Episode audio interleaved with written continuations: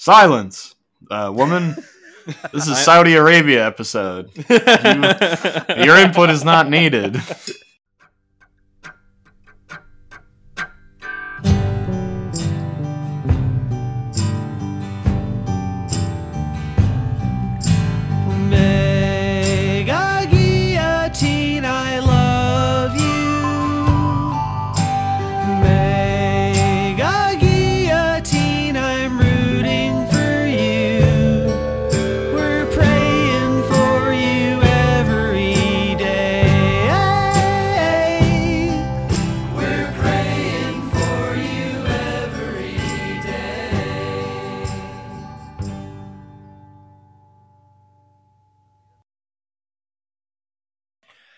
Hello, folks. Welcome back to your late, late capitalism show. Uh, this is our Groundhog Day edition coming out right on time on Groundhog Day, Thursday, February 2nd. Mhm. And that's right.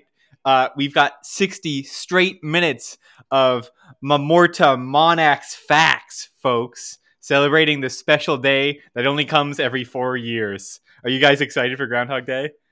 Oh yeah, always. I look forward to it every year, every day. Every day I look forward to Groundhog Day. I wasn't excited until something happened to me today. You see, I was uh, I, I was out on the town. You know, I went to a, I went to a pizza restaurant, and uh, you know, I was just ordering a slice, classic, you know, New Yorker slice from Kingston, Yeah. Ontario, Uh-huh. and something strange happened. You see, I look behind into like you know the kitchen where they're making the pizza, and who is manning the friggin' pizza oven? Uh, but Bill freaking Murray. And the craziest thing is, Uh-huh. when he served me, he said, "No one will ever believe you." And then also in 1990, he forced Geena Davis in a hotel room to let him use a Wait, massager on her back, wait and a he said, "No one will ever believe you." wait, wait, wait, we Wait, what's that? No, it's cool. He's in Ghostbusters. Wait, He's he's epic. Uh, don't look into Bill Murray allegations. Is all all I'm saying. Because uh, well, he just hates Mondays. Anyways, watching Garfield with the, the children in the class I work with was a horrifying experience. I was Oh, like, oh yeah, that sounds unpleasant. yeah, yeah. Uh, so uh, yeah, Groundhog Day. You know, it was reliving it over and over again. I've got a little history report for you on groundhogs, if you don't mind. Oh, this yeah. is 1883. The New Hampshire Legislative Woodchuck Committee uh, just describes the groundhog's objectionable character. Here we go. Quote. yeah. The woodchuck, despite its deformities both of mind and body, possesses some of the amenities of higher civilization. It cleans its face Damn, after the manner of the squirrels. I know, right? It cleans its face and licks the fur after uh, the manner of a cat. Your committee is too wise, however, to be deceived by this purely superficial observation of better habits. Contemporaneous with the ark, the woodchuck has not made any material progress in social science, and it is now too late to Hmm. reform the wayward sinner. Uh, Honestly, woodchucks were the original pit bulls, is what this sounds like. yeah, exactly. we just we had to ban them because even the, you know they might look nice, they might like wash their little faces, but at the end of the day, uh, they're not progressing the social sciences. So Yeah, in like Yeah, 20 like- years, there's gonna be like all of we're gonna have a pit bull be our like weather barometer basically because all other ones like the groundhog were wiped out by angry drunken fur traders. So Yeah. this is moms fascinating. Chunky moms? Chucky moms. Oh, so like a woodchuck. okay. Like how pity moms call themselves pity moms. Oh, what- the- Chucky moms. like the the Sons of Anarchy autism moms, the pity moms, Yeah. the uh, the Roddy moms, and the Chucky moms are going to unite and form the most cohesive political bloc in North America. I pity moms; they have it so hard. Yeah, like it's like literally the second easiest job after being the mom of a special needs child. So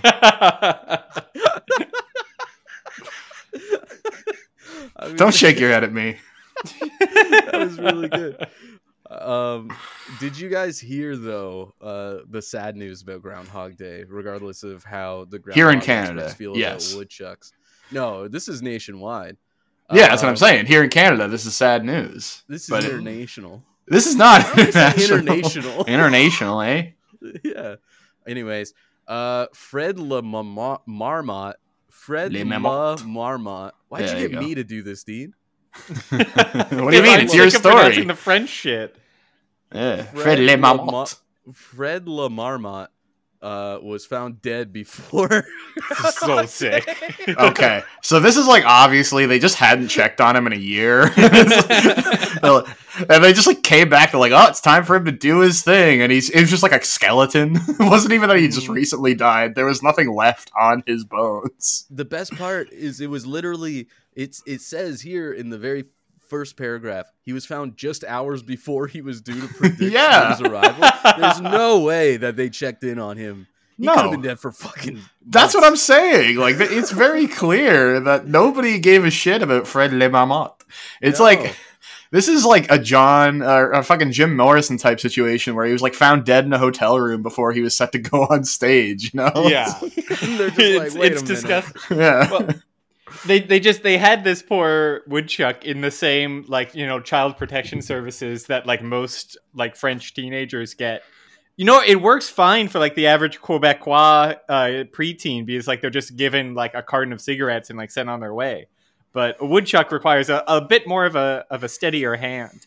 Well, yeah, you have to like they have no social graces. You know, we just heard about Yeah, that exactly. probably very racist paper from 1883. Called Called, like- racist against Yeah. groundhogs. R- ruminations on the woodchuck and the lower lower dark races or something. the woodchuck problem. Yeah, the woodchuck question and how to solve it. Yes, exactly. And that was literally like the most progressive paper written over the last hundred So, years. yeah, just asking the white man how, how many woodchucks he's willing to chuck to save his race. Um, so Jesse, I want to say that you are correct in your assumption that uh, they didn't know at all for a very long time. Uh, and he could have been dead for possibly months because it says here, no shadow would have meant Fred staying above ground, uh, auguring an early spring, of course. But after some 40 minutes of festivities, so they started the festivities. That's awesome. After after some 40 minutes of festivities including singing and dancing the organizer came out and told people that fred had passed away and that he added uh, he thought the groundhog may have died in late fall or early december Oh, my so it had been months. They should have just like put a hand puppet on stage. Fred, what do you see? Will we have an early spring? Wee. undeterred a child wearing a groundhog hat was called up to the stage and asked for his prediction so you're What? not wrong and then and then they put that kid in Fred's old kennel. yeah. and excited to open that up again next year. Oh my Also, god. did you know that groundhogs have a 40% accuracy rate?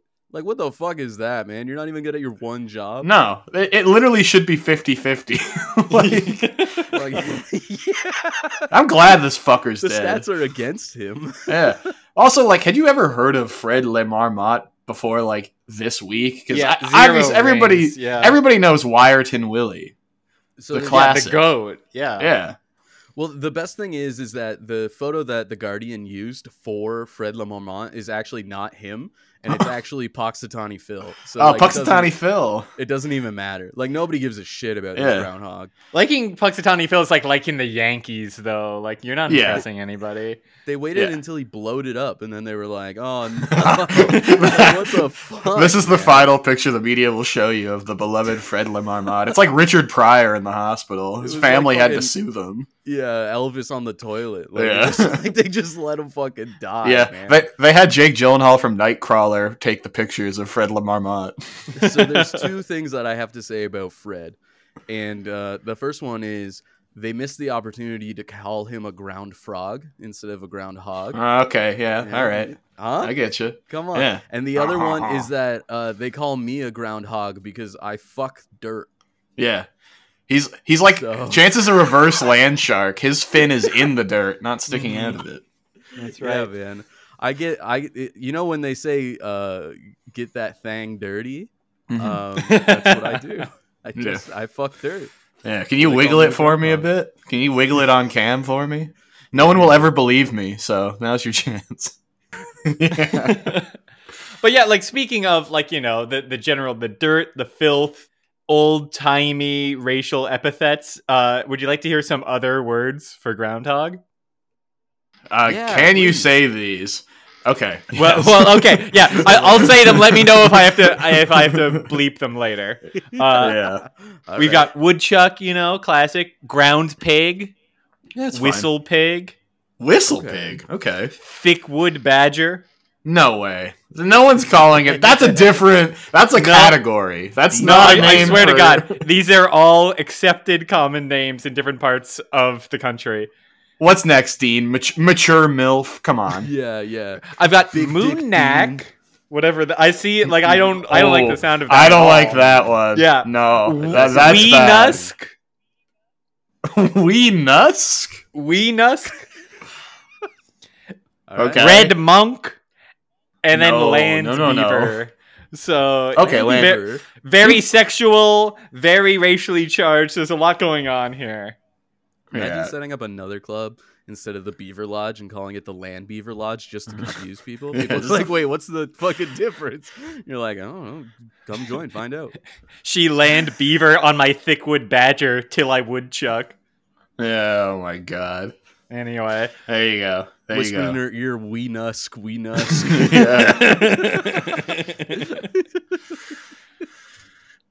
Dean, I hate these. Dean, All what the fuck? Yeah, I'm red, sorry. red, red monk makes me. Red So, monk is hmm. bad. Yeah, that gives me pause. What was the other one? Moon something? Moonak.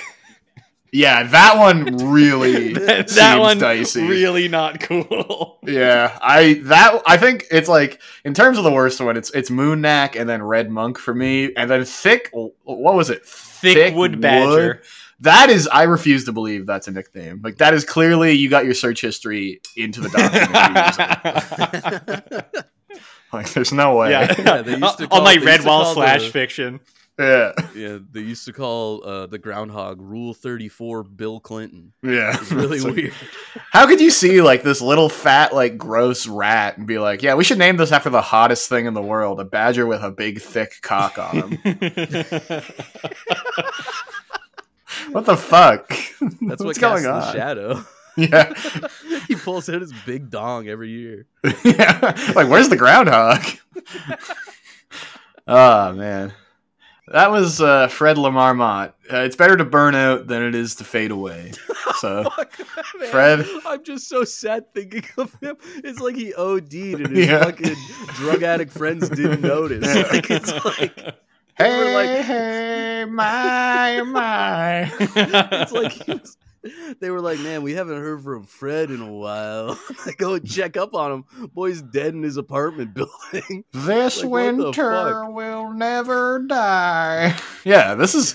He is honestly the greatest Canadian protagonist. I wish we had known more about him. He's going to be the new logo. We're going to switch to like memoir. yeah, a green and white Fred Lamar Mott.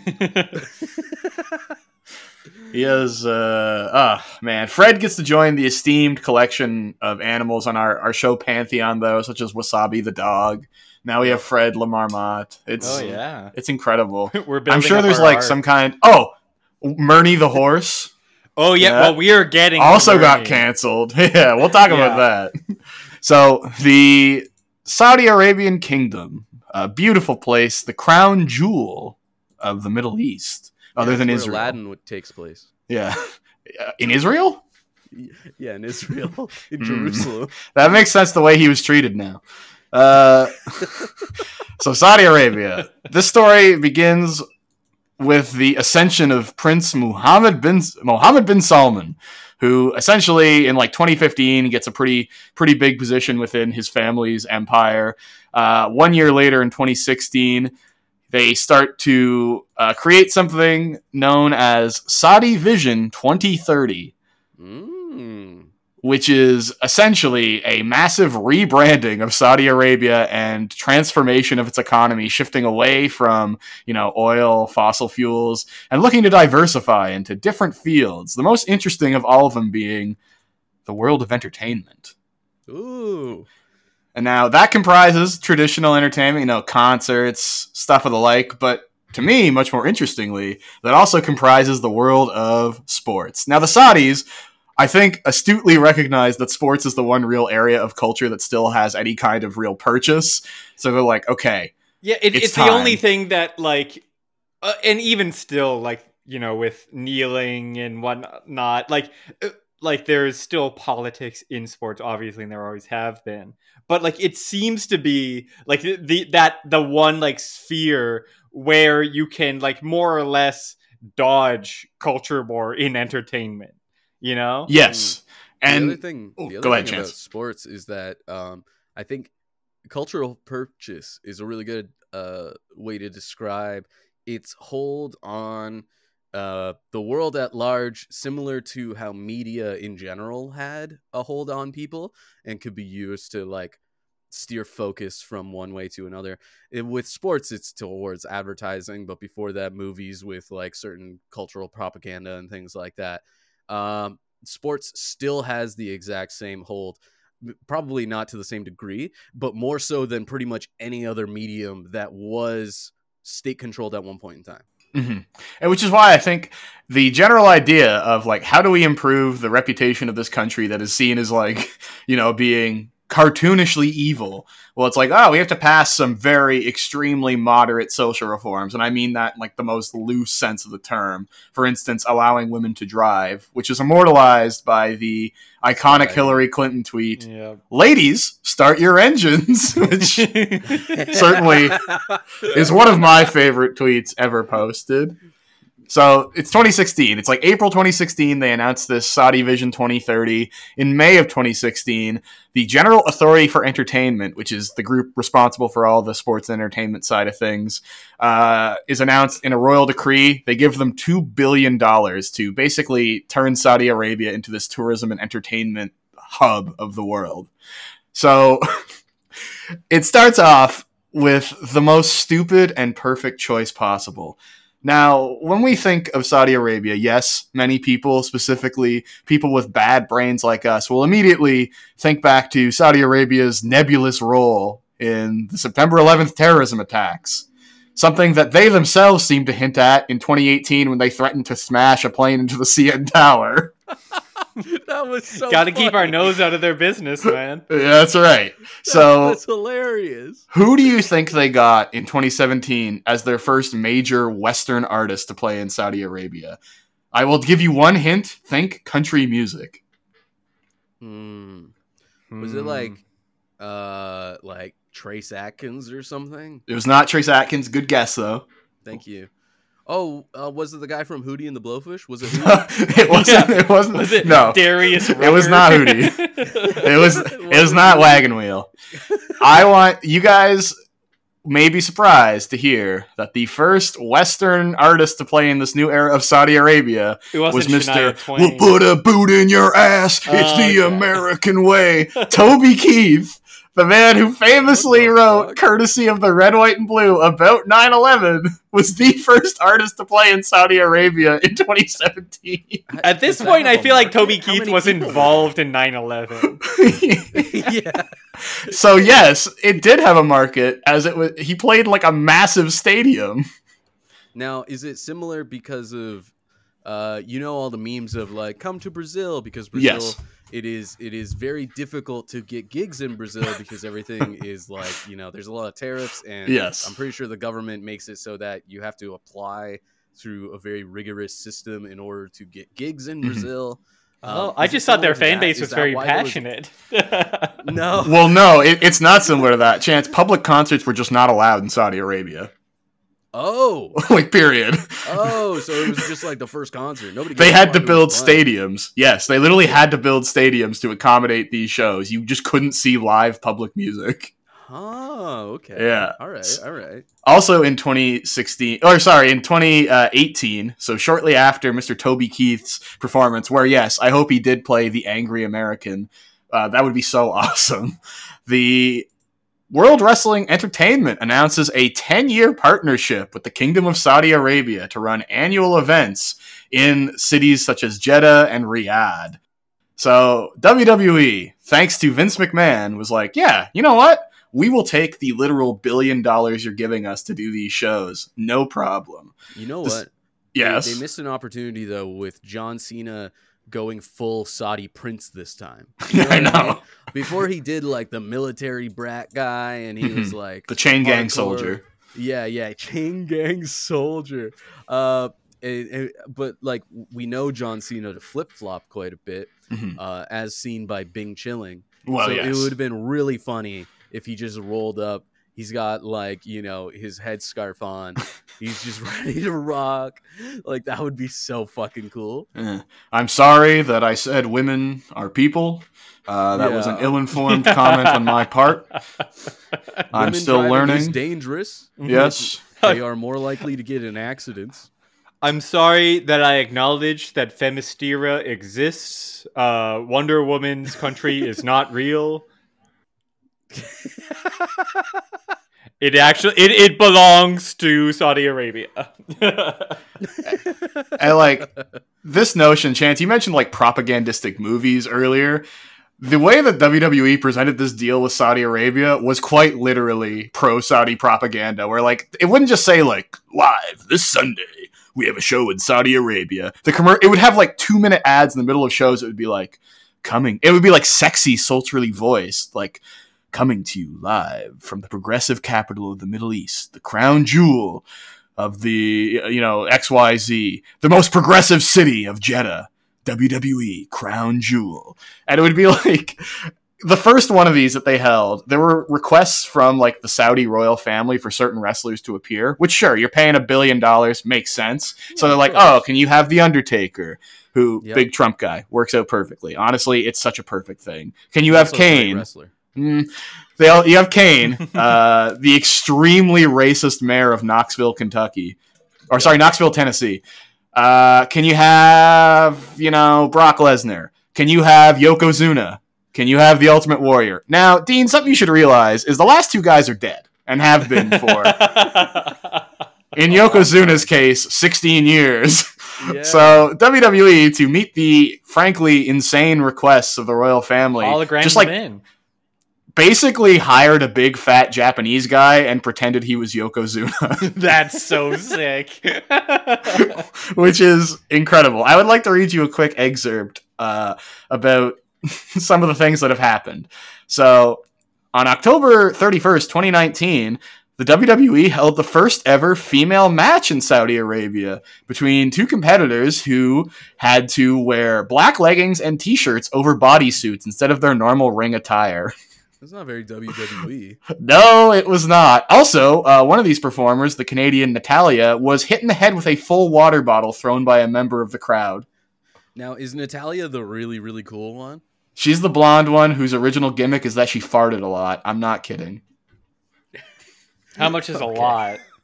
like every time she was on screen, people would go, "Ooh, stinky," and like, I'm, not, I'm serious. That's Don't laugh. What do It's true. So this was the Fucking this is the torchbearer. It's just so funny to me. The first woman to wrestle in Saudi Arabia was the stinky fart lady. Mhm. It's it's it's perfect. There's poetry to it. Now wrestling, they're still running these shows. In fact, very infamously, WWE ran a show one week after the murder of Jamal Khashoggi. Oh, Oh, right. And there was like a lot of mainstream pressure from like pol- political and media fronts to be like, you shouldn't do this show. And they were like, no, we're to do it. They just stopped saying it was in Saudi Arabia, but they still went to Saudi Arabia. Fun fact uh, after that show, the WWE plane wasn't allowed to leave the country because they got into a money dispute with Vince McMahon, who left on his own private plane. So he just left like 40 performers on the Saudi Arabian tarmac for 24 hours. Oh my Of all the countries to like leave your boys in. You know what I mean? Maybe don't Yeah, do that. that's Saudi they're gonna get buried in cement if you leave them there longer than two weeks. Also, wouldn't it have been funny if uh, the Undertaker, like you know, a coffin comes out and he pulls out Khashoggi and Jamal Khashoggi, you will rest in peace. And then he rolls his eyes into the back of his head and hits it with lightning. that would have been insane. So uh, another WWE still running events there to this very day, just in case you're curious. Uh, there's also been rumors. There's it's a much longer story, but basically Vince McMahon got ousted from the company because of Me Too stuff. Like genuinely, this man has a 40 year long record of allegations and payouts.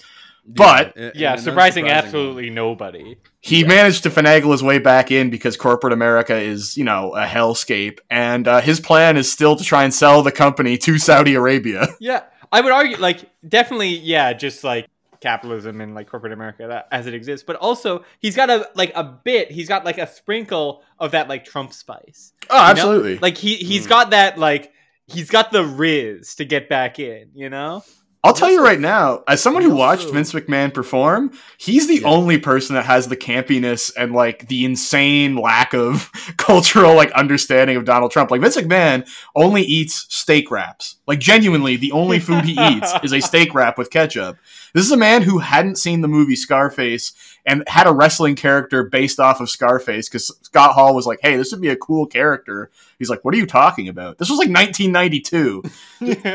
He's like So never cool. seen his favorite movies are the grown-ups movies. This is a man in his 70s. His favorite Yeah, band is Kid really- Rock and Limp Yeah. Bizkit.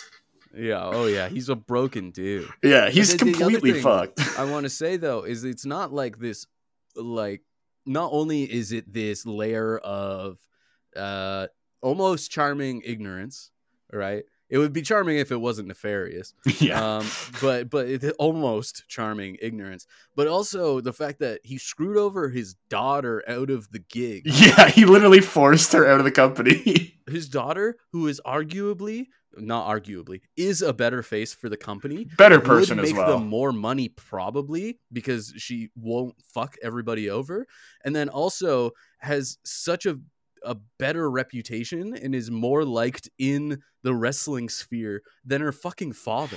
Can I make a quick aside about Stephanie McMahon because uh, this is also 9/11 adjacent, so I'm going to say this counts for the Saudi Arabia purposes. Uh, also, kind of fittingly, WWE was the first like major entertainment company to run after September 11th, like a live public show, like two days later. And during that, they had like wrestlers talking about like America 9/11, and Stephanie McMahon uh, came on the screen and said, "In 1992, the federal government tried to destroy our family, much like how the terrorists tried to destroy our country." That's right. Yeah. and it was one of the most incredibly like tasteless and tone deaf things to have ever happened on that fucking program, and I loved every second of it. oh my Uh, god. But yeah, WWE, very real possibility they get bought up by Saudi Arabia. Uh, two other quick notes about Saudi Arabia before we move on. Uh, Saudi Arabia, as you may have heard, started their own golf league called LIV, which Yes. uh, is the Roman numeral for 54 based on the amount of holes you play in one of their and tournament games. the real da-da-da. president. Yes, the, the real. I don't think they're up to 54 yet, buddy. Wait, isn't he the 54th? no, he's the 45th. Fuck. Damn it. I thought Yeah, that was a good bit. You're almost there. You're, if you're dyslexic, it's a good bit. So they they have the LIV, uh, which okay, here we go. So Greg Norman, a very famous professional golfer from back in the day, uh, has been accused of helping the Saudi government basically like whitewash its reputation, uh, which he's denied up and down. And he said this about the murder of Jamal Khashoggi: "Look, we've all made mistakes." And you just want to learn from those mistakes, see how you can correct them going forward. Yeah. Get that score down. You know. Fix your handicap. Wrong. Yeah. On June 22nd, 2022, a group of nearly 2,500 survivors of family members killed or injured during the September 11th attacks wrote open letters to golfers who remained loyal to the PGA and thanking them for not defecting to LIV Golf. Which is an insane thing to do. Don't get me wrong. That is Yeah, one that- of the most ridiculous things I've ever is- heard. Yeah, this is your bringing on golf, folks. Yeah. Thank you for Yeah. maintaining your allegiance. to this country. To be to give you an idea of how much money they have, the LIV offered Tiger Woods seven hundred to eight hundred million dollars to join them to join their league. They Those offered are- one man eight hundred million dollars to play golf for them, and he turned it Jesse, down. correct correct me if I'm wrong. That's that's bigger than like most major league sports contracts. Yes. like by a long shot, right? The biggest ma- major league sports contract ever is about two hundred and fifty million dollars. So they offered him And almost offered- four times that.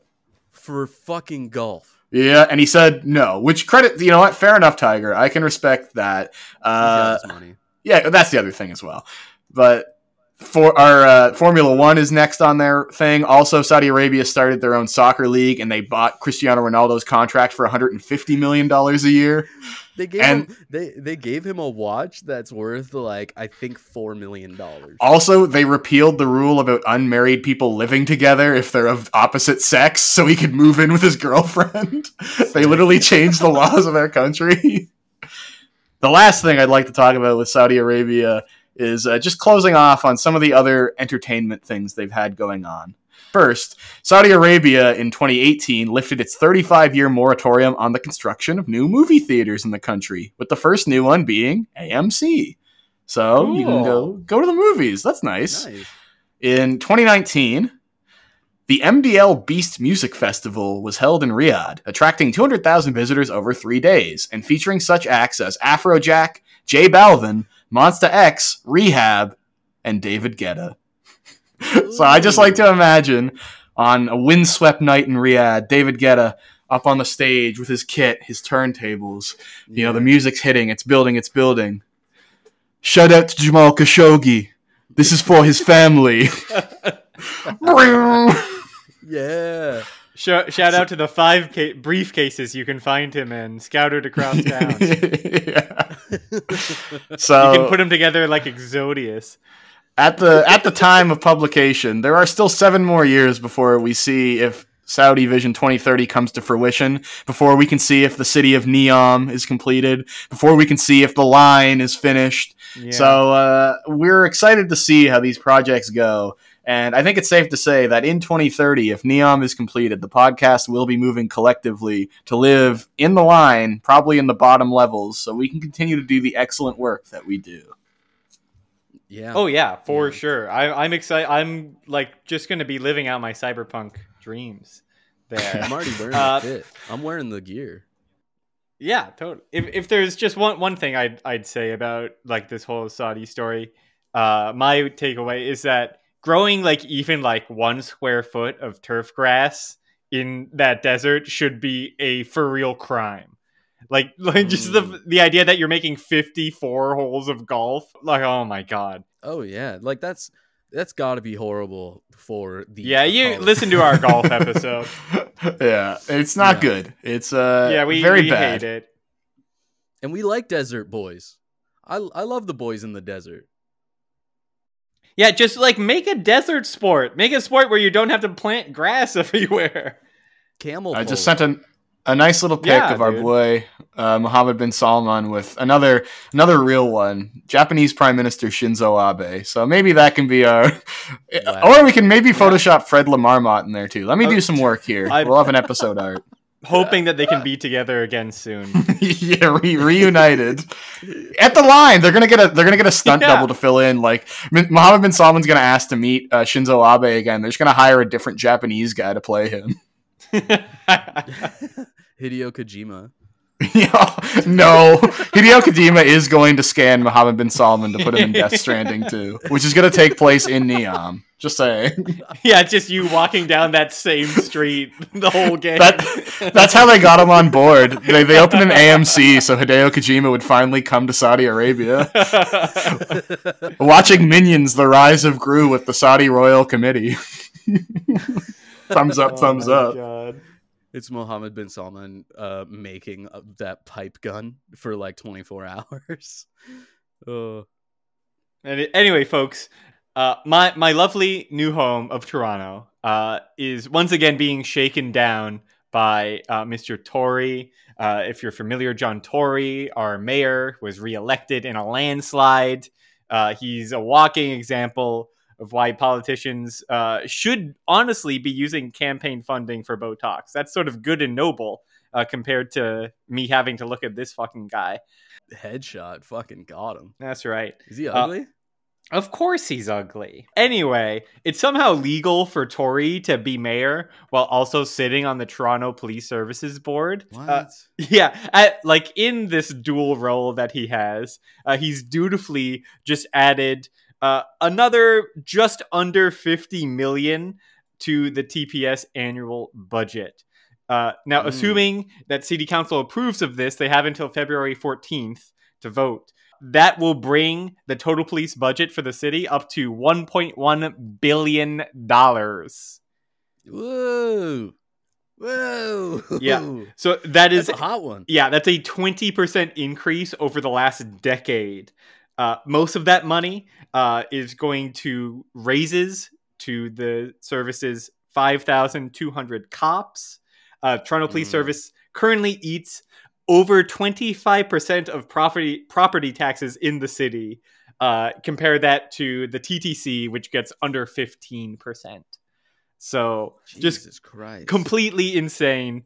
Uh, but like uh, the interesting story here is not you know the police budget ballooning, uh, but that they've sort of had to to work for it a little bit, uh, which they haven't had to do. Again, like their budget has been steadily increasing over the last decade to an insane degree. Uh, but this time they've really had to fight tooth and nail for it, uh, which is good, I guess. They've been Mm. hashing it out since early January, and like these TPS board like courtesans, these like big like pudgy like you know cops at the top of the food chain that now just have to go to these meetings and like wheedle counselors to like give them even more money. And uh, the, this whole thing is like dominated headlines uh, in the city in January. Check out uh, uh, Philip Preville's piece in Toronto Life, The Police versus Everybody Else. Uh, that's where I got a lot of the numbers that I just read. It's very good breakdown of what's going on. But the other side of this that I wanted to talk about is, again, the pushback that Toronto Police and John Tory are getting here, uh, which they're not used to getting. Uh, so, my question I'm posing to the audience is uh, police get pushback on their incredible budgets. What would you do if you were a cop? Mm. I would beg. I would go on my hands and knees and, and grovel. I would cry. Yeah. I would spread my cheeks in hopes that somebody might uh, stuff some money in there. Okay. All right. Yeah. I, I, I Hmm. wish more cops thought like you did.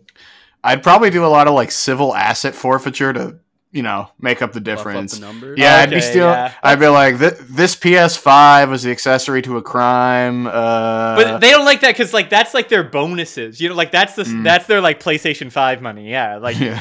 you know, like they, they don't want like their actual wages having to come from you know being True.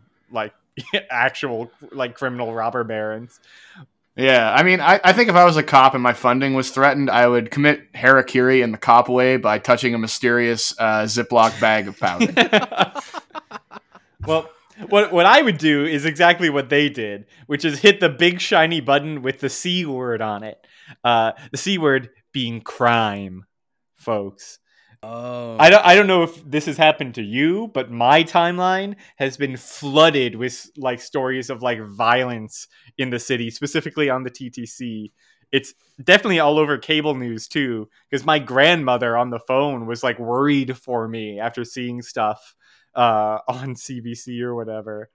But Yeah. uh, I I found uh, another article here. Uh, the TTC Toronto Police and the Manufacturing of Violence in the Passage by uh, David Mascrati, which I recommend. Uh, so I'm just going to be pulling from this directly. Chime in as you like.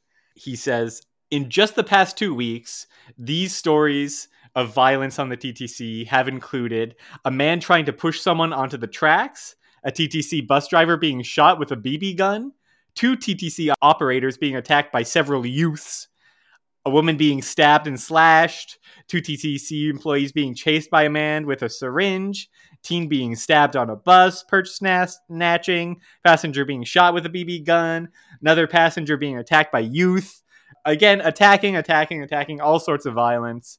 It's everywhere. And uh, I, I should mention, as our, our uh, good friend uh, and intrepid intern Grace uh, pointed out to to me on the timeline, uh, it's uh, pretty pretty convenient that there's been this massive spike of crime uh, on the TTC over the course of the month, where they debate this incredible increase in the police budget. now, to be fair, that's because a full moon is coming up on February 5th. I'm just saying, counterpoint. That's true. Counterpoint. Yeah, un- unlike all the other months that coming. don't have full moons. yeah. I did see I did see baby TikTok witches were calling for violence. In yeah, that's right. So, Yeah, they're trying to slay the bus spirit, and it's been really a tricky one. They- They've been listing all, all their followers. You must spill the blood of eight Torontonians to be able to fell the bus demon. Chainsaw Man spotted on the Toronto subway.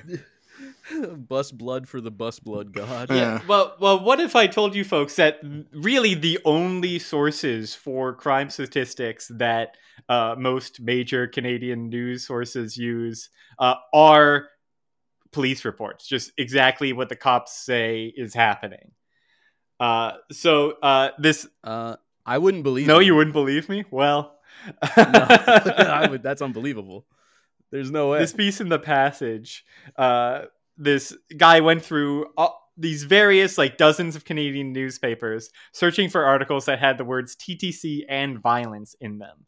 Uh, over the last 3 Mhm. like 2019 through 2021 uh, there was an average of like low 80s high 70s amount of results. So like 80 some articles a year about violence on the ttc in 2022 there was 191 with 72 of them coming in december alone in Mm. january so just last month there were more than 180 returns on violence on the ttc Mm. so just like astronomic increases in the amount of violence that is being reported uh seemingly with no co- like you know inflation has been a problem but like that's been a problem all of 2022 not just the last month of it uh so like th- these Right. numbers are obviously being fudged Now, now, uh, you might be getting to this, but could it be the case that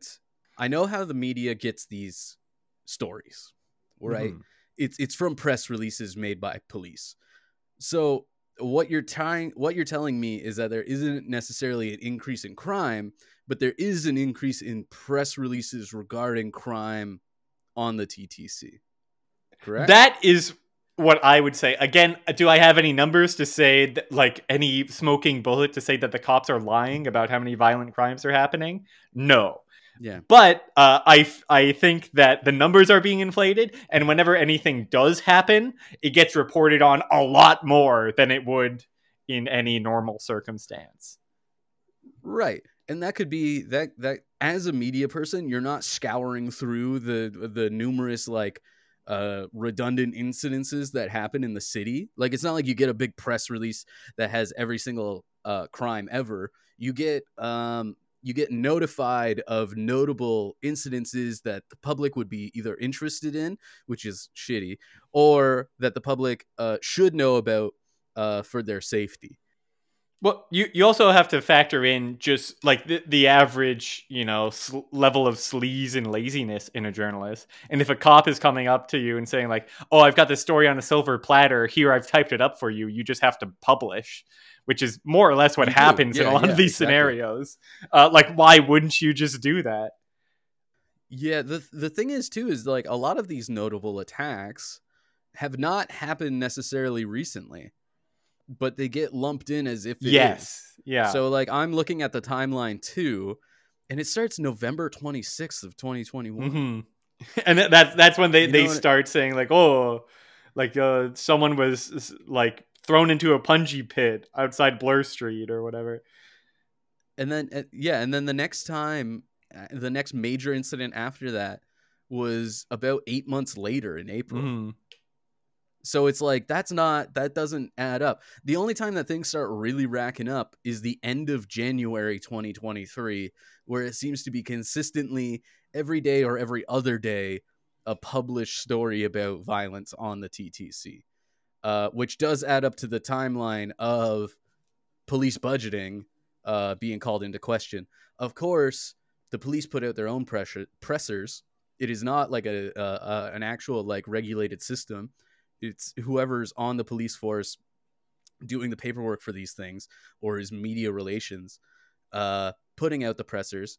So there's an extreme likelihood i would say that what you're saying is correct that they you know have had a talk about public safety uh, being put in, or or rather, how they can use public safety as a way to push the negotiation for their budget increase that they are demanding of the Yeah, city. no, it's it's all Um, complete fucking bullshit. Uh, and, and like not only that, uh, so last week Tory announced that 80 cops will be on the TTC every day in wake of quote recent tragedies. Uh, this is like like galaxy brain shit. So all 80 cops every day are going to be like doing these eight hour shifts. That's all overtime on top of their normal work. Millions and millions of dollars ballooning the city budget, going directly to these fucking pigs to stand around and like, you know, check out girls as they like walk through like fucking King Station or whatever. When asked where this money is coming from for all of this uh, overtime, because this is on top of the 50 million uh, budget increase that they're gunning for. So on top of this, they're getting all this overtime. When asked where it's coming from, uh, Chief of Police, ready for this, Myron Demkiw, he basically says like right. the sub. He says to the effect of, "Well, it doesn't matter what budget it comes from because it's all Toronto taxpayer money anyway. so they're just gonna siphon more money from the TTC in order to pay for these fucking cops." Uh, it's like that's old timey huckster shit. That's like a Tom Sawyer Yeah. level fucking grift, dude. Yeah. He's like, what do you mean? We got like pretty much an infinite money glitch. Yeah, exactly. Yeah, We're just we're gonna keep going. but it doesn't matter where the, what where the m- money comes from. Like city money is supposed to go to me. That's just like that's that's why we collect taxes. Is to and just so people know, in the, the the violent crime that they're talking about that requires 80 TTC or 80 uh you know cops on overtime at the TTC is a woman who got her purse snatched. I'm not downplaying it, but a woman who got her purse snatched. Someone was stabbed multiple times, and another person was chased with a syringe. yeah, like and you know co- cops would would be able to to stop all of those things from even happening. The Yeah, and that's one thing we know about cops is they're really good at preventing Uh, crime. it's not like honestly, like- fucking hours later. you could sort of argue like you know we we live in a world of market forces and it only makes sense like if you increase the police budget we just want to make sure that that money's being put to good use so naturally as a torontonian sort of your duty that as the police budget increases you should commit more and more crimes just to make that make Yeah. sense It's like when you leave the popcorn on the floor of a movie theater because someone works there and it's their job to Exactly, yeah, up. so- like if you do yeah you may as well be like throwing rocks through windows because you know these It's like it's like going through a self-automated checkout. Yeah, it's just like I like to keep them busy. You know, a lot of them are overweight. These cops, it's nice to get them out of their squad cars uh, and trying to waddle around. I'm just like laughing, imagining like eight, 80 cops just like standing behind, uh, you know, one of the TTT's, TTC's turnstiles, waiting to like enter an area to confront an armed suspect. There's like 80 of them standing there, and then they all try to go through it at once, and they just fall over on top of each other. It's You like happens more than you think. The, the- Yes. the, thing that the cops, the things that the cops are good for, they're gonna essentially hand out speeding tickets uh, To the trains. To the train. yeah, they got their radar guns. You see how fast that fucker was going? they, they bring a cruiser down to the actual terminal. Yeah, it's like GTA where you can't drive it up the stairs, but you can get it down. yeah. Um, the other thing I was gonna say is it's gonna be interesting because we know for a fact with the cops there. Well, there's only two ways it can go, right? And of course, there's only two ways it can go. Either reported crime will go up, or reported crime will go down. However, they want it to fit their whatever narrative that they're, you know, pushing. But the interesting thing is that I would believe if 80 cops are hanging out at the TTC that uh, violence and violent incidences is probably going to increase by quite a bit, Mhm. right? Like specifically cop related incidences, but even then, just the pressure, the social pressure of having cops so like in such a concentrated way uh makes the public uh respond with tension, right? And stress. And doing so tends to lead to more erratic situations and the possibility for violence to increase. Like I would think, right?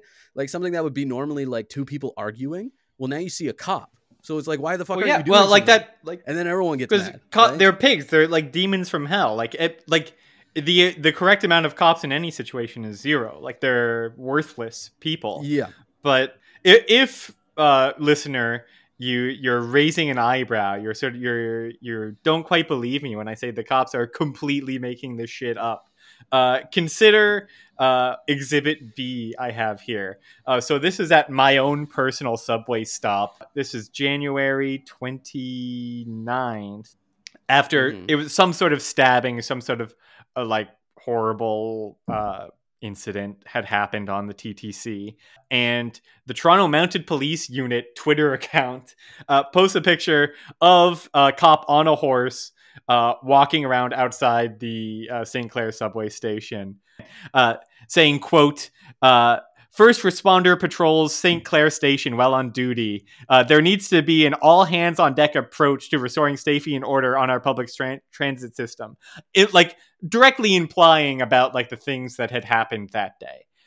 Someone on Twitter uh, shows that the, the photo that they've posted uh, of this uh, horse out front of this sub- subway station has no snow on the ground, which was not the case that day. There was no horse. This was an old photo that they were using. You can even see like like the lights in some of the windows in the background are different. Uh, so like this was taken like ma- an amount of months ago, and they're trying to like pass this off as like oh like we're working hard to make sure that you're safe when they're not. They're just like straight up lying about it. It's so cool. they're fucking media. They're they're they're marketing. Yeah, experts. no. like Uh, it's they not they, they what it's literally like- are just like not- control F searching through like cop images near TTC's areas. For Yeah. our, our local listeners, think about what happens when they add all the extra cops to Kingston on homecoming and Mhm. how that totally stops any and all parties from happening and how it's Yeah, no, not it- not just a total waste of your money. Yeah. That's kind of like what's Yeah. going on. cops but don't escalate more. anything ever. If anything, it de-escalates. yeah, that that's why like every cop is a social worker. So when they say, "Oh, we need more social workers," well, guess what? Just like how every teacher is a social worker in a sense, so is every cop, right? Because they have to do multiple mm-hmm. jobs. You get me? That's so. Yeah, That's it's so so true. That that that girl that f- slept with the five other cops or whatever, she was working socially Well, hard. she was running group therapy. She was doing CBT was group group therapy. trains. Yeah, CBT group therapy. You know.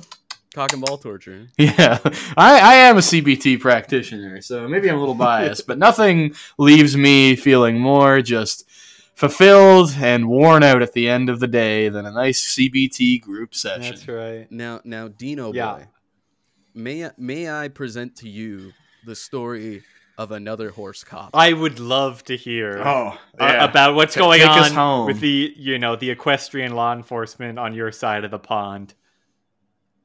Listen, listeners, you can't see it, but I have a, a big smirk on my face right now no. because you guys know I love horse cops. Yes. and um, Kingston has had one that has been uh, notorious. Again, I don't need to necessarily reiterate the story of the girl getting kicked in the face, which was funny. So funny. but that was, it aw- did that happen, was and it was Yeah. funny. And uh, apparently, Uh, folks, there's a lost episode of this program where we we talked at length about the Kingston Mounted uh, Police Unit. That is Yeah. apparently lost to time because we accidentally doxed ourselves on that episode and had to delete it. So sorry about that. And we did we did also have a call to action where we asked them to rip the horse apart and like eat it like chunks of Yeah. meat off of it like gang Yeah. style. So I can understand why it was deleted. Yeah. we- well, back in October, I also reiterated the story of the horse cop, Mhm. just in in passing. Horse Uh, cop for our listeners Yeah, listeners I'm as not well. talking about horse cock. yeah. We're really now. enunciating the P. I'd love to Yeah, you guys can the see my line of horse cock dildos behind me. Mm. I've got hundreds. Um okay, anyways. Uh so yeah, back in October there was a a uh, press release and I'll I'll regard it as a press release. There was a press release put out. Um, you can find it on Global News. Kingston, Ontario, police horses future uncertain due to lack of funding. It has a really sad looking cop, uh, really sad looking horse, and uh, basically what they say is that um, you know they will certain people will match the money. They also like donated. They were crowdfunding for the horse. cop. Yes. So this has been Um, going on for a number of years.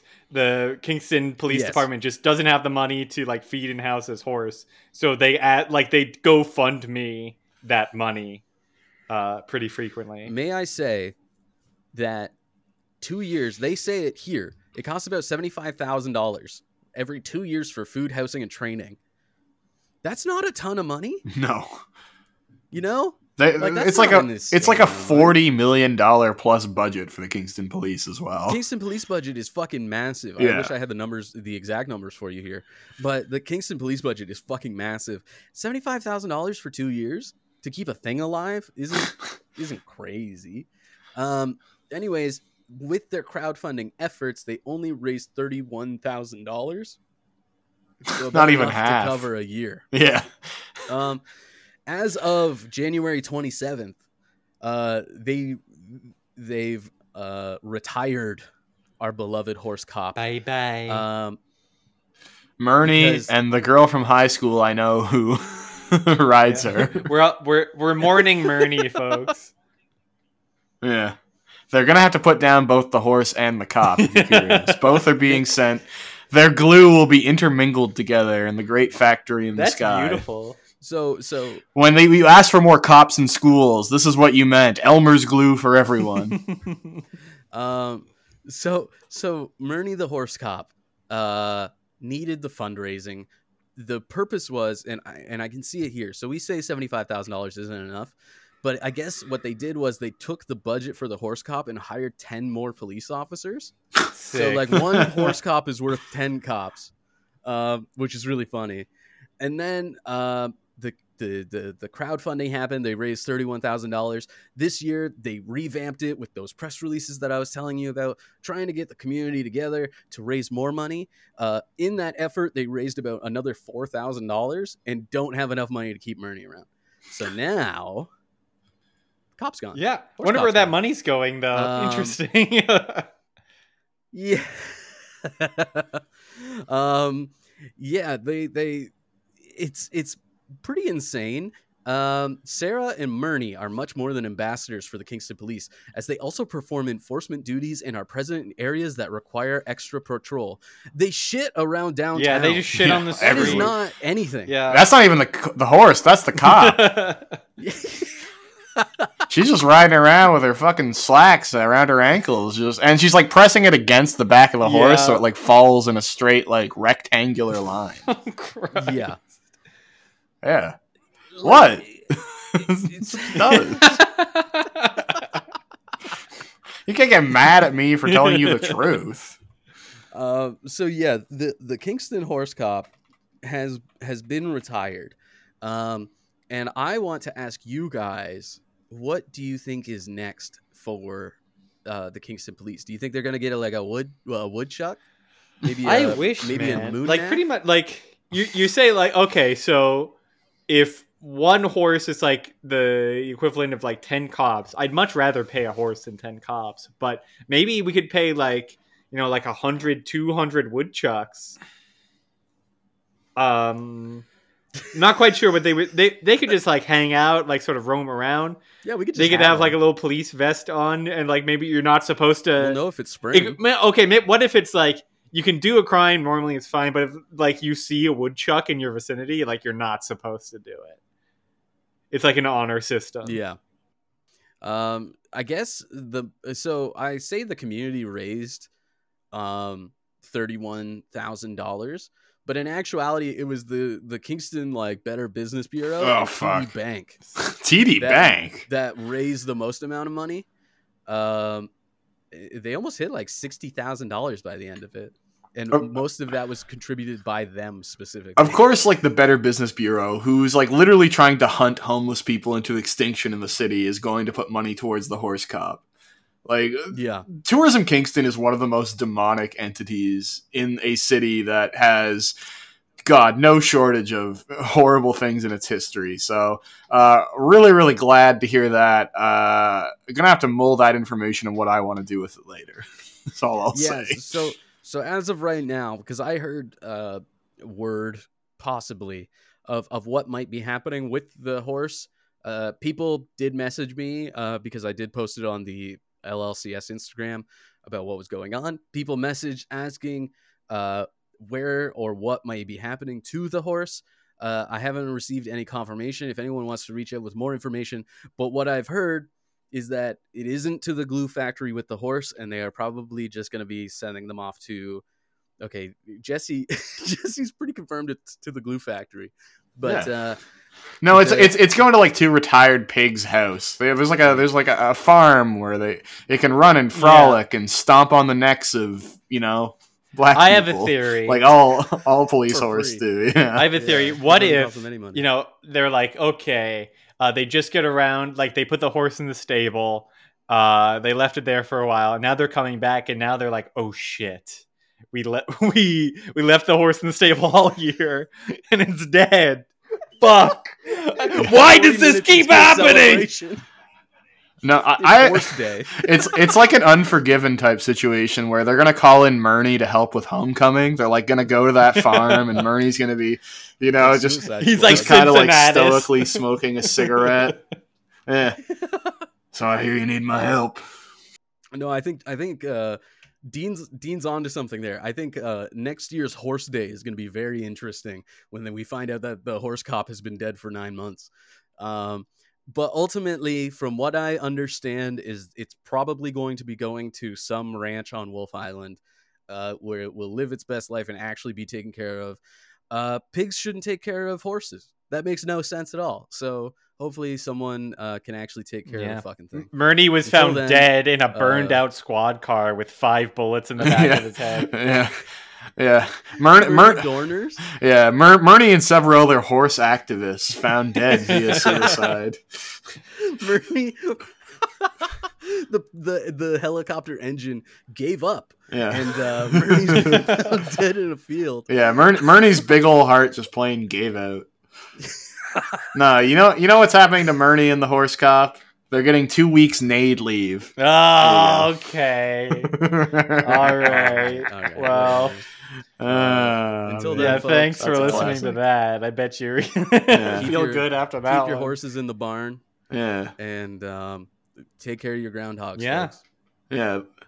Honestly, reach out to a groundhog you know and just tell them how do- how dope they are. yeah, you that's know? true. Yeah. You never know when they're suffering.